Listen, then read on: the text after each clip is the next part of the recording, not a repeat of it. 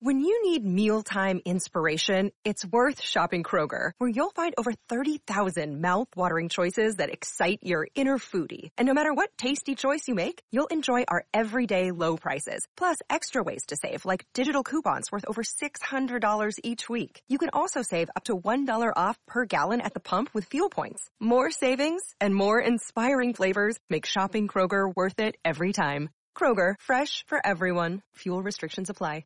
Oi! This is Sid and Friends in the Morning. 77 WABC.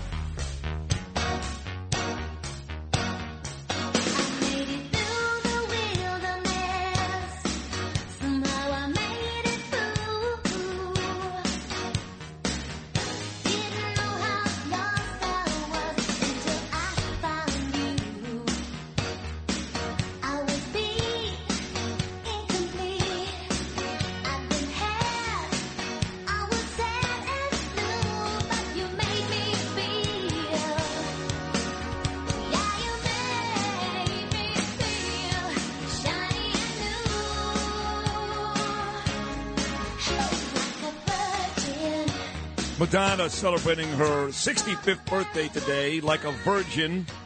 I love this song. I love the whole tour. Madonna. She looks terrible. Her surgery was.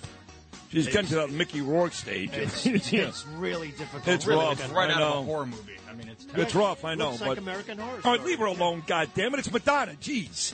She's part of Americana. Stop it. I'll bring her up on the screen. Don't bring her up anymore. Leave her alone. Madonna. Yeah. uh, anyway, happy birthday to Madonna. Before I get to Roger Stone, I, I want to punch that little leprechaun, Pat Kiernan, right across his face. And he better not bump into me in the city. This, uh, and you know, he follows me on Twitter, and every now and then he says something nice, but he's a little jerk off. I'm not sure you could run around calling people leprechauns. What's he going to do about him? No, he, well, he You want to sue me too? Go ahead. I'll get Tacopina on the phone right now. Indict me for racketeering. I don't care. So this little bastard, he's covering the, the Rudy Giuliani story for New York One. And who does he bring on? Andrew Kirtzman. Andrew Kirtzman just wrote a book, The Rise and Fall of America's Mayor. He hates Rudy Giuliani. That's how Pat Kiernan in New York is going to cover our beloved mayor. That little Just, just hold, hey, hold There we on. go. Deep breaths. I'm getting pissed between Trump and Giuliani, man. And this is Pat Kiernan. He lives in New York. New York One between Errol Louis, that racist piece of garbage, and Pat Kiernan. They ought to shut that thing down. And, and Fat uh, Stelter's wife, and even Dean Meminger, his father was a Knick hero. Even him, they got to shut the whole thing down today. Get rid of it. Just shut it down. Get, get, give Shannon Ferry a job. She's a nice girl and she's talented. Get Shannon Ferry a job somewhere and shut the rest of it down today. That's right. Take her out of there and get rid of Andrew her. Kirtzman, are you nuts, no? Uh, that is a little crazy. That's that's the guy you bring on as your authority on Rudy Yeah. Giuliani. Yeah. I mean, come on. How about bringing on some of the widows from the firefighters that he went to funerals for for weeks and months and months after they died on 9-11. We're only about a month away from 9-11. How about doing that, prick face? All right, let me talk to Roger. I like Roger Stone. I don't, I don't even know him that well, but Morano loves him. This guy Sal Greco loves him. I don't really know him that well. He was on me and Bernie a bunch of times, and I felt bad when they raided his house, the whole SWAT team. And uh, he's on this station two hours on Sunday, and I don't, I don't have to say nice things about anybody. I don't, but he's really good, like really good. And uh, he's kind enough to join me today because I watched this Trump Netflix thing. I have to watch his. I know, get Roger Stone, but I watched the uh, Trump American Dream, and Roger Stone was so good in it that I texted him right away last night. So here he is, my friend Roger Stone, three to five on Sundays. Hi, Roger. Sid, great to be with you. I want you to know right now I'm wearing a red beret in solidarity with Curtis Sliwa in Love his it. effort to point out the flood of illegals that are destroying the Big Apple. Well, listen, Roger, you have proven beyond a shadow of a doubt, A, uh, you're not afraid to show what a great American you are. B, you are certainly not afraid to chain yourself to a fence. And C, you are not afraid to get arrested. You've done that. So you're perfect for tonight. Uh, it is a great experience to uh, have uh, 29 fully SWAT-clad FBI agents brandishing fully automatic uh, M4 assault weapons surround and storm your home at six o'clock in the morning to arrest you for the completely fabricated crime of lying to Congress under oath in your voluntary testimony against Russian collusion that never actually happened. How do you lie about something that never happened? Uh, the whole idea was to pressure me to to lie, essentially, to give false testimony against Donald Trump. I refused to do it. I must tell you, I have no regrets whatsoever. Good. It's been a rough couple of years, but I love being on WABC. Folks can hear us uh, every Sunday afternoon from 3 to 5. Coming up this Sunday, we have country and western legend Lee Greenwood, uh, Florida Congressman uh, Byron Donalds. Uh, this guy is a superstar. He's going to be president someday, mark my words. And uh, Garrett Ziegler from the Marco Polo Yes. Foundation Big show. is going to break down the, the Hunter Biden laptops for us. That is a big show. Yeah, we had Lee in here about a month ago singing his song live in studio. He was great. And uh, Byron will be the third black president, joining Barack Obama and, of course, Bill Clinton, uh, when he does actually get that, like you're talking about. So, Raj, I want to get to the, the Trump special, but first, before we get to that, the Netflix documentary. You talked about how you were unfairly treated. You were. It was ridiculous. Uh, overuse of power, manpower, weaponry uh, down in Fort Lauderdale. But as unfair as that was, and it was, what's going on with Donald Trump right now is so beyond unfair. It is un American. It's scary. It's undemocratic. It's grotesque. Four indictments, as Joe Tacopina pointed out on this show about 30 minutes ago. John Gotti wasn't indicted four times. Pablo Escobar wasn't indicted four times. John Dillinger wasn't indicted four times. But President Trump, four indictments. Unreal, huh, Raj? Yeah, and every single one of them is a fugazi. There's not a real legal charge here. This Georgia clown show is beyond belief.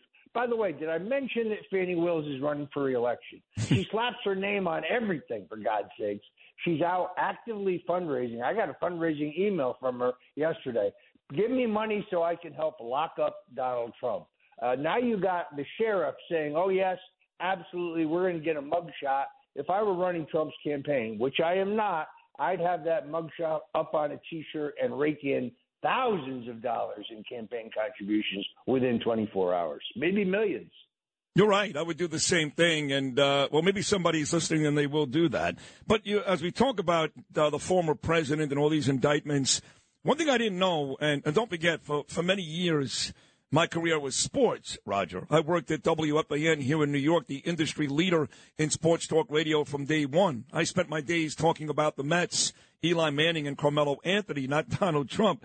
It wasn't until 2013 down in Florida where I started to transition from sports to politics, and I got the job here in 2016, and I spent basically the last seven years discussing exclusively politics. So I didn't really know the history of Donald Trump, but watching this documentary, which is now seven years old, it's not new, it's seven years old, but watching it for the first time on Netflix, I didn't realize that Donald Trump really did flirt with the presidency for 30 years 88, 2000, 2012, 2016. And Roger, watching that documentary, you were there pretty much every step of the way. This has been pretty much 30 years. Isn't that right? That's absolutely right. First time I met him, uh, I saw immediately that he had the size uh, and the stature uh, and the cojones uh, and the independence to not only be a great candidate for president, but actually be be a great president. Uh, and I thought most importantly was the independence. Although he uh, and his parents were lifelong Republicans, he wasn't tied to any of the mistakes uh, of the past. He had, as most billionaires do, he had given to both Republicans and Democrats. He never really called in any favors because he didn't need any. Uh, but I saw that he was decisive, and above all, I saw how tough he is. I mean, I traveled with him for four days about two weeks ago. Uh, and for a guy with the weight of the world on his shoulders, it's just amazing how resilient, how resolute, how determined, how good humored he is. I think a lesser man would have folded by now, but he's in a great mood. I think he's in his best when he's in crisis. Uh, he's a warrior, uh, and he will not be deterred. This guy is going back to the White House. They can throw up as many fake investigations and fake indictments as they want. This latest one said, I've read the transcript. I've listened to the entire audio of the uh, phone call around which this whole thing is array is is, uh, uh, structured. It's a phone call between Secretary of State Raffensperger and Donald Trump. There's six other lawyers on the line. He did not tell Raffensperger go out and find 11,870 voters. What he told him was, you have already illegally counted 11,870 votes that are not not solid. So many of them are convicted felons. So many of them uh, uh, registered to vote from post office boxes. These another 1,300 are dead.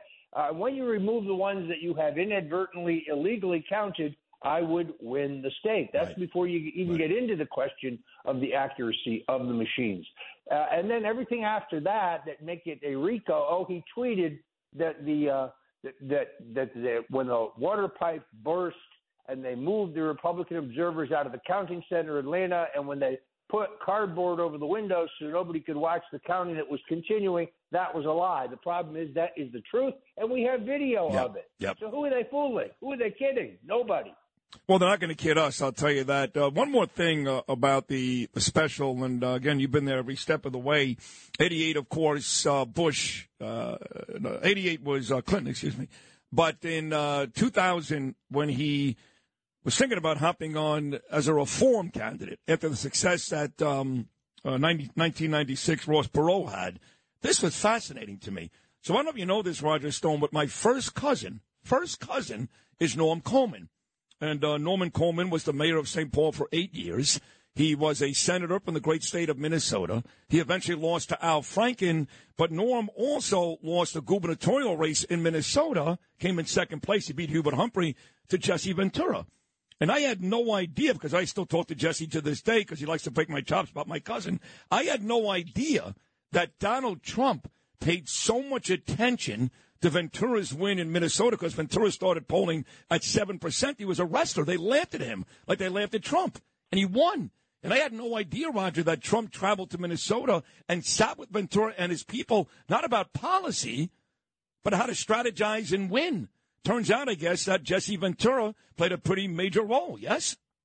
Yes, I was at that meeting. In fact, since Ross Perot and Donald Trump were friends, you know how all these billionaires know each other. Uh, and Ross had run so strongly in his two runs for president that the Reform Party automatically had ballot position in 30 states, in New York State being one of them under the Independence Party at the time. Uh, and both Ross Perot uh, and Jesse, who had wrestled at at uh, the Trump Plaza in Atlantic City and was therefore pals with Trump, were pressing Trump very, very hard. Actually, he was there. It was a much bigger deal. He was there for WrestleMania, and he was calling out Hulk Hogan with Donald Trump standing right next to him. Exactly right. So uh, Trump looked very long and hard at it. The media kept saying this is a this is a publicity stunt. This is just Trump trying to burnish the the, the brand. None of that's true. We probably spent about twenty five million dollars studying how to get on the ballot in all fifty states. But in the end, Donald Trump concluded that you could not win as a third party candidate. That he probably would just draw uh, uh, enough votes uh, from George W. Bush to inadvertently elect Al Gore. He didn't like that idea at all. and in the end, he said, "Look, I think you got. I think I want to do this, but I want to do it either as a Republican or as a Democrat." And then he used to needle me for years and say, "Well, maybe I'll do it as a Democrat." He knew that would Right, he knew, right. And then, of course, uh, Pat Buchanan was a guy that eventually won that Reform Party primary, but it wouldn't matter. Like you said, Trump was right. Last one. Uh, in that uh, documentary, they go over the whole Trump, who was very nice when Obama won. He was on Larry King that Obama won, and he said, let me tell you, Obama's a nice guy. I like him. I wish him the best of luck. He's, he's coming into a very difficult situation. The economy sucks. The country's in trouble. But I think he's a great guy. That's how Trump started. But then he got into the birth certificate stuff. And clearly that angered Obama to the point where in 2011, right before the Obama Romney election, Obama spent that White House Correspondents' Dinner basically trashing Trump. And I think you say in that special, Trump left early. He was pissed. And you guys all knew that day, sometime in the near future, he was going to run. I didn't do it that year. It was Obama, uh, Obama versus Romney, but he did decide four years later. So is it fair to say the Obama White House Correspondents' Dinner speech really lit a fire under Trump's ass.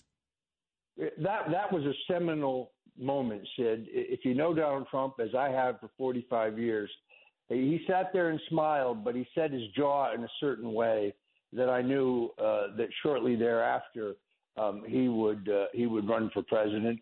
That he had immediate uh, seller's remorse after he endorsed Mitt Romney. After every debate, he would call me and say, "What's wrong with this guy? Why doesn't he ever go for the jugular?"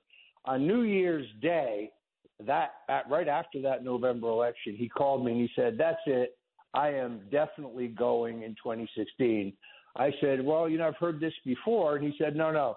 I've already applied to the patent office to trademark the term "Make America Great Again." So, so you're telling And me he- that you're telling me he actually patented that four years, four years before he came down the escalator.